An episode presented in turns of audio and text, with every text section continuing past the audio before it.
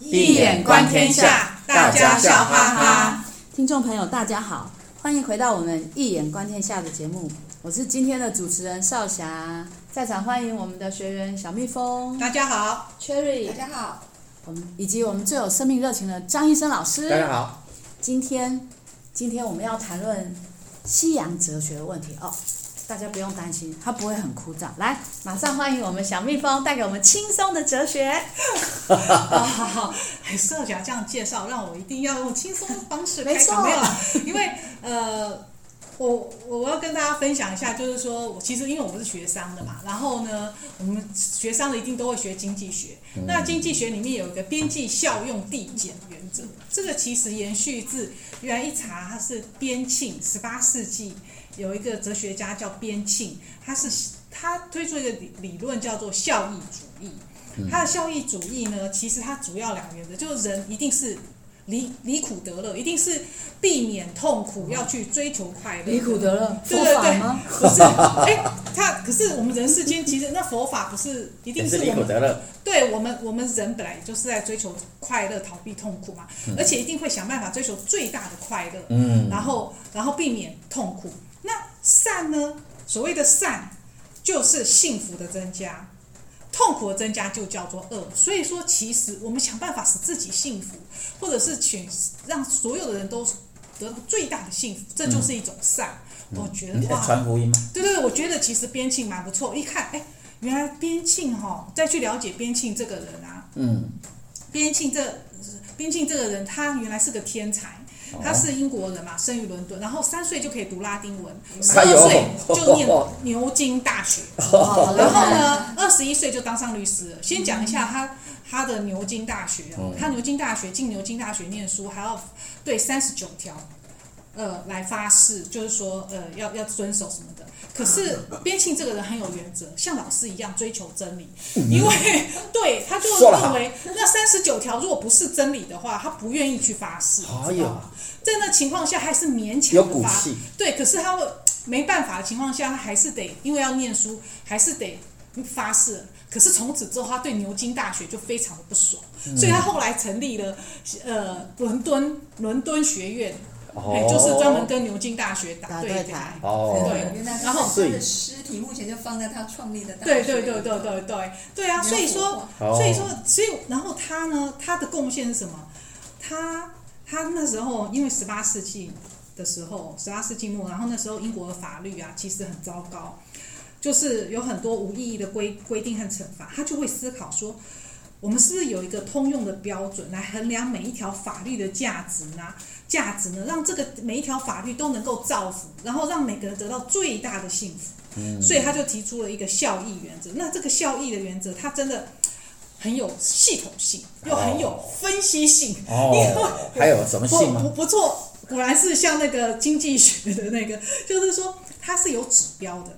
就譬如说，指标性，对对对对对，因为他要列出指标，就什么快乐，因为我们怎么样评估这个人幸不幸福？我如何决定我做的这件事情是不是善事？所以他会去计算。好，就是用快乐的强度啦，这个快乐能不能持久啦？哦，是不是真的能够快乐啊？还有这个快乐是立刻发生啊，还是要远是久一点才能发生啊？就是还有这个快乐是不是真的是纯粹的？就是说不会快乐极生悲。好、哦，你要快乐，一定要带来快乐。他帮我们设想了好周。对，然后广度，还有这个快乐可以，这个这样的幸福可以受牵涉的数量有多少？所以说，他这样的一个原则，在在在那时候，他可说是法学界的马丁路德。哦。后来被誉为。因为其实后来很多的法律，其实公共事务的管理，就是说他的这个思考的方向，让大家思考说，哎，那我在制定政策啊、制定法律的时候啊，是不是能够谋求最大人的幸福？甚至像现代的人的动物，我们动物是不是应该也有权利？嗯，也是因为边沁的理论，为什么？因为对，因为我因为呃，对待动物不好是会带来痛苦。为动物带来痛苦，嗯，是，对，痛苦就是恶，你让人痛苦就是恶。嗯，所以说，因为这个原则，对对对对对，所以其实他对于所有的生物都还蛮平等看待的，平等性，对，所以在那个时代，其实像妇女也没有现在那么好，对啊，也都是佛法吗？就是我觉得还蛮蛮蛮佩服他的，可是是，可是他的问题点就是说，就是讲的很好，可不过我位置就是那个计算好难哦，就是像像像。那个之前那个前一集少侠不是提到那个什么要不要跟闺蜜讲？对对对对，讲到底该不该讲？对呀，她的闺蜜的男友。对，那我就想说，那我怎么样去算要不要讲？用从边庆的角度来想的话，那我是不是要算写一下公式吧？算就是说快乐的强度啊。诶，这个他讲了之后，是不是呃短暂的快乐，还是，长期的痛苦啊？哦，这样子算痛苦大于零。这个对，就是就是很客，要需要很客观的去完全量化的。对对对，其实这真的是他的问题。可是我必须要讲说他，他他这个理论啊，在那时候英国第二次世界大呃第二次世界大哎第二次世界大战对丘吉尔那时候。那时候有一个黑暗黑暗时刻，这部电影就描写到丘吉尔为了拯救数十万的英军撤退，然后他就发假假情报，让让那个德德军啊去攻击另外一边，然后呢，可是那四千英军就全数被德军歼灭，可是呢却救了数十万的英军，所以这就是很明显在战场上，我怎么样用最少最少牺牲的人去拯救最多数的人。我觉得这个就是那个电车难题也是对对对对对，就是很明显的。我觉得这个这这是的问题。对对对，之前前几年对，我觉得这个是，我觉得至少在某些事情的考量上，对是可以，这是很明确的一个可以帮助我们思考的一个原则。可是，对，我要问老师，就是说我们人啊，就是其实还有一个，这是一个现实的考量。可是我们怎么样去计算？对，因为我们人也都是呃想要呃离苦得乐嘛，是吧？然后我们也希望做善事嘛，没错。对啊，可是像我们那那在我们的中国哲学里面，是不是也有类似的？好好问题，我先从中国哲学开始回答，再来回答你，帮你解答如何的精算这个。所有的问题真的哦，还是的，我们我们可以算。那当然呢，不能算。那那一眼观天下是什么意思？嗯，天下事都可以精简啊，达到不了的天。好，首先回答你的问题，就是说，那中国哲学好像，嗯嗯，你好像会有点质疑，说是中国哲学是不是没有那种呃全面性的考量，尤其在政治上尤其吧，哈。对啊。一般来讲，西方会认为，呃，华人好像都只注重这种专制啊，种种，好像是。没有一个一套有什么有效的，就是至少他有试着去客观的做一些考量。对，那我们我们华人或者是传统的所谓的大同世界，就是一个理想，他没有一个很客观的方式让我们去达到。所以我们都知道那很好。好，那么这个牵扯到一种不同的文化的一个呃思维模式的差异的问题。中西方本来就是两种不同的文化。那这两种不同文化，它最大的差异在哪里呢？那西方文化大部分都是啊，在处理任何问题，它都提出所谓的呃，从共通性，也就是普遍性着手。但是中国哲学、中国文化其实都重视的不是普遍性，而是个别性为主。啊，好好好相反的概念哦。对，既然都相反，所以它在整个开展的模式里边。就会很不一样。比如说，西方人他大部分都是从事情来看问题，事情解决问题都从事来看。比如说管理学，管理是都是客观的一套模式，而且这个客观模式都是在在怎么去做事情的流程固定的东西。可是华人文化不是，华人都是重在人。华人认为有人方有事，要把事情做好，首先要找对的人。所以这个《孙子兵法》道天地将法。这个将就是你如何用将，你是用到非常好的领导干部，你才能够做好领导哲学。所以基本上在整个思维模式是完全不一样的东西。所以如果不了解这个的话，那么混用了这个西方的这个管理学或中国式的管理。事实上，这两个东西如果不能够理解，你没有进入整个华人的人性论的话，人性的理解，事实上你的管理的这一种应用，在整个实际应用上，你可能会失效，你会欠缺那个 validity。因为中西方的文化是有绝对的差异，如果不能理解差异性的话，那你就无法去解决二十一世纪的文化冲突问题。这是不同的文化撞击在一起，其实。比如说，西方的 modernity 现代性进入华人之后，事实上华人所受到的某种层次文化上的打击是非常大的。整个社会的这个差异性，整个这个对整个家庭的这种观念，小家庭、大家庭，以及那一种只是重视的个人主义跟整个宗旨主义的差异，如果你都不能明白的话，你就看不到那个最终的答案。好，那我回答你说，比如说，诶。边沁的这个思想，哲学思想，它比较重视的是个效益，会有人把它翻成功利主义，对吧？它实际上是效益主义。那么要达到这个效益的话，如果我们华人文化来谈说有没有一个积极有效的东西，要能达到一个呃这个人类的一种呃政治理想，对吧？对啊。事实上，孔子在《礼运大同篇》就讲得非常清楚：“大道之行也，天下为公，显贤与能，讲信修睦。”故人不独亲其亲，不独子其子，使老有所终，壮有所用，幼有所长。鳏寡孤独废疾者，皆有所养。男有分，女有归。呃，或物其弃于地也，不必藏于己；利物其不出于身也，不必畏己。是故谋闭而不兴，盗窃乱贼而不作，故户外而不闭，是谓大同。所以大同世界，事实上这样的东西，你看起来好像以为很八股，对不对？事实上，他把所有的。中国哲学的精神全部都贯穿了，在如何呢？作为一个文化理想，或者个世界理想，或是一个国家管理的哲学理想，事实上是非常清楚的。也就是说，他告诉你的是公心，不是私心。天下为公，这个世界为什么那么混乱？这因为大家都私心嘛。西方文化基本上在讲 ego，ego 都是私心，所以西方文化所走的是大部分都还是私心为主。除了它宗教的这个部分，宗教当然是博爱。这是例外，我是说，它基本上大脑的这个东西，事实上跟华人文化其实是不一样。这也是为什么中西文化对撞的时候会有大问题。黄文国先生他提出来，其实西方文明它造带来的就是什么？建立了我们这百年来华人是什么？变成 ego 小我的诞生嘛。你这个小我诞生之后，你的问题就非常的多了。因为我们华人文化向来是以天下为公的思想。是大公无私的思想，是一个大我的精神，是一个家族，是一个大我。我们要考虑的是这两个东西。那那基本上在整个文化的这个层面上就非常的不同。至于这个理想，事实上应该这么说，华人文化提出来，比如说这个呃老有所这个老有所终，对不对？壮有所用，幼有所长，这不就是一个和平或是一个非常和谐的社会的一个理想吗？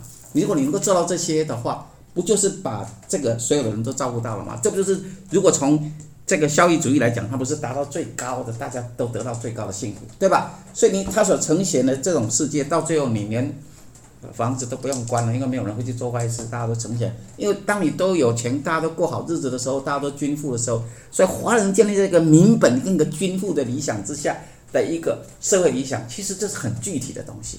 那么我要继续讲，就是说我知道。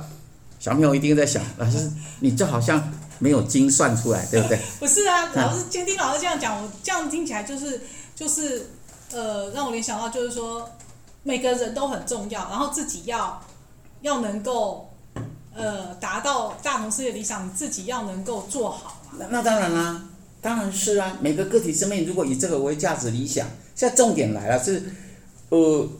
太过受吸血影响，你往往以个人 individualism 出发的时候，那么就会产生个体跟大我之间的冲突嘛。因为每个人都要抢一个位置，那我跟你竞争而已嘛，哈，恶性竞争。那如果你以全体着想的时候，你会考虑到每个人都是一个重要的岗位，大家各司其职，那这样就不会有这些问题。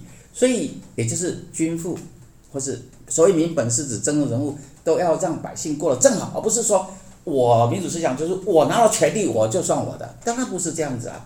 所以这个是一个全面性一个思考的东西。这样，也就是说，我要再强调的是，你西方的这种文化基本上跟华人的文明其实是我们的文明的最根源处，事实上是建构在一个很高次元的一个形上的东西，嗯，这样，而那个东西是才是能够掌握到整个人性发展的全貌全貌的，那是非常重要的。这样，老老师这样讲，让我让我联想到，就是之前我们也不晓得大家有没有印象，我们也讲过一个神话故事，就是吕洞宾嘛。然后那时候汉钟离要考验吕洞宾啊，然后因为他要修道成仙嘛，那考验吕洞宾最后一关就问他说：“哎，你想不想学点石成金的法术啊？”然后那个吕洞宾就问，呃，师傅就说：“啊，那这个。”呃，这个石头变成了黄金之后，还会变来回原来的石头吗？师傅就说要三千年以后才会变回来。那吕洞宾就说，这个三千年，这会害到三千年以后的人，这样子这种法术我不学。对。那所以重点是什么？重点是一个人他要做，就是说做任何事情，他不是只为当下思考利益啊，就是他是想到。千秋万世啦，这样子有点吧。可是我觉得就是想，就是想到时间上的普遍性后代成会考有成思考到后代子孙，就是后代的人。是否真的能够受益？你你不是在问说有没有？是说你看这才是真正的终极。对啊，我就觉得终极利益。这这个就是我们道家修行就也有讲到这个很好像很符合老师刚才所讲的东西。那那，那可是老师刚才、那个、那个叫做福德之粮，你的福德之粮够，你才会得到，你就能够开悟，你就能够明心见性。可是老师如果说我们身为普通的人嘛，哈，在社会上立足、嗯、还没有到，都要把自己讲那么小。我们要为普通人我们要开一条路，对，我们要我们要如何离苦得乐？就是说，能够追求最大的快乐，让自己快乐、happy 过生活这样子。好，那这这个问题你开的太高，你就要把它开到仙道啊，成仙成佛。当然这是最高的理想。其实我们的文化里，事实上啊，所做的教育都是圣贤教育。我们应该以圣贤教育作为理想，而不要老是以为西方的东西就是一个。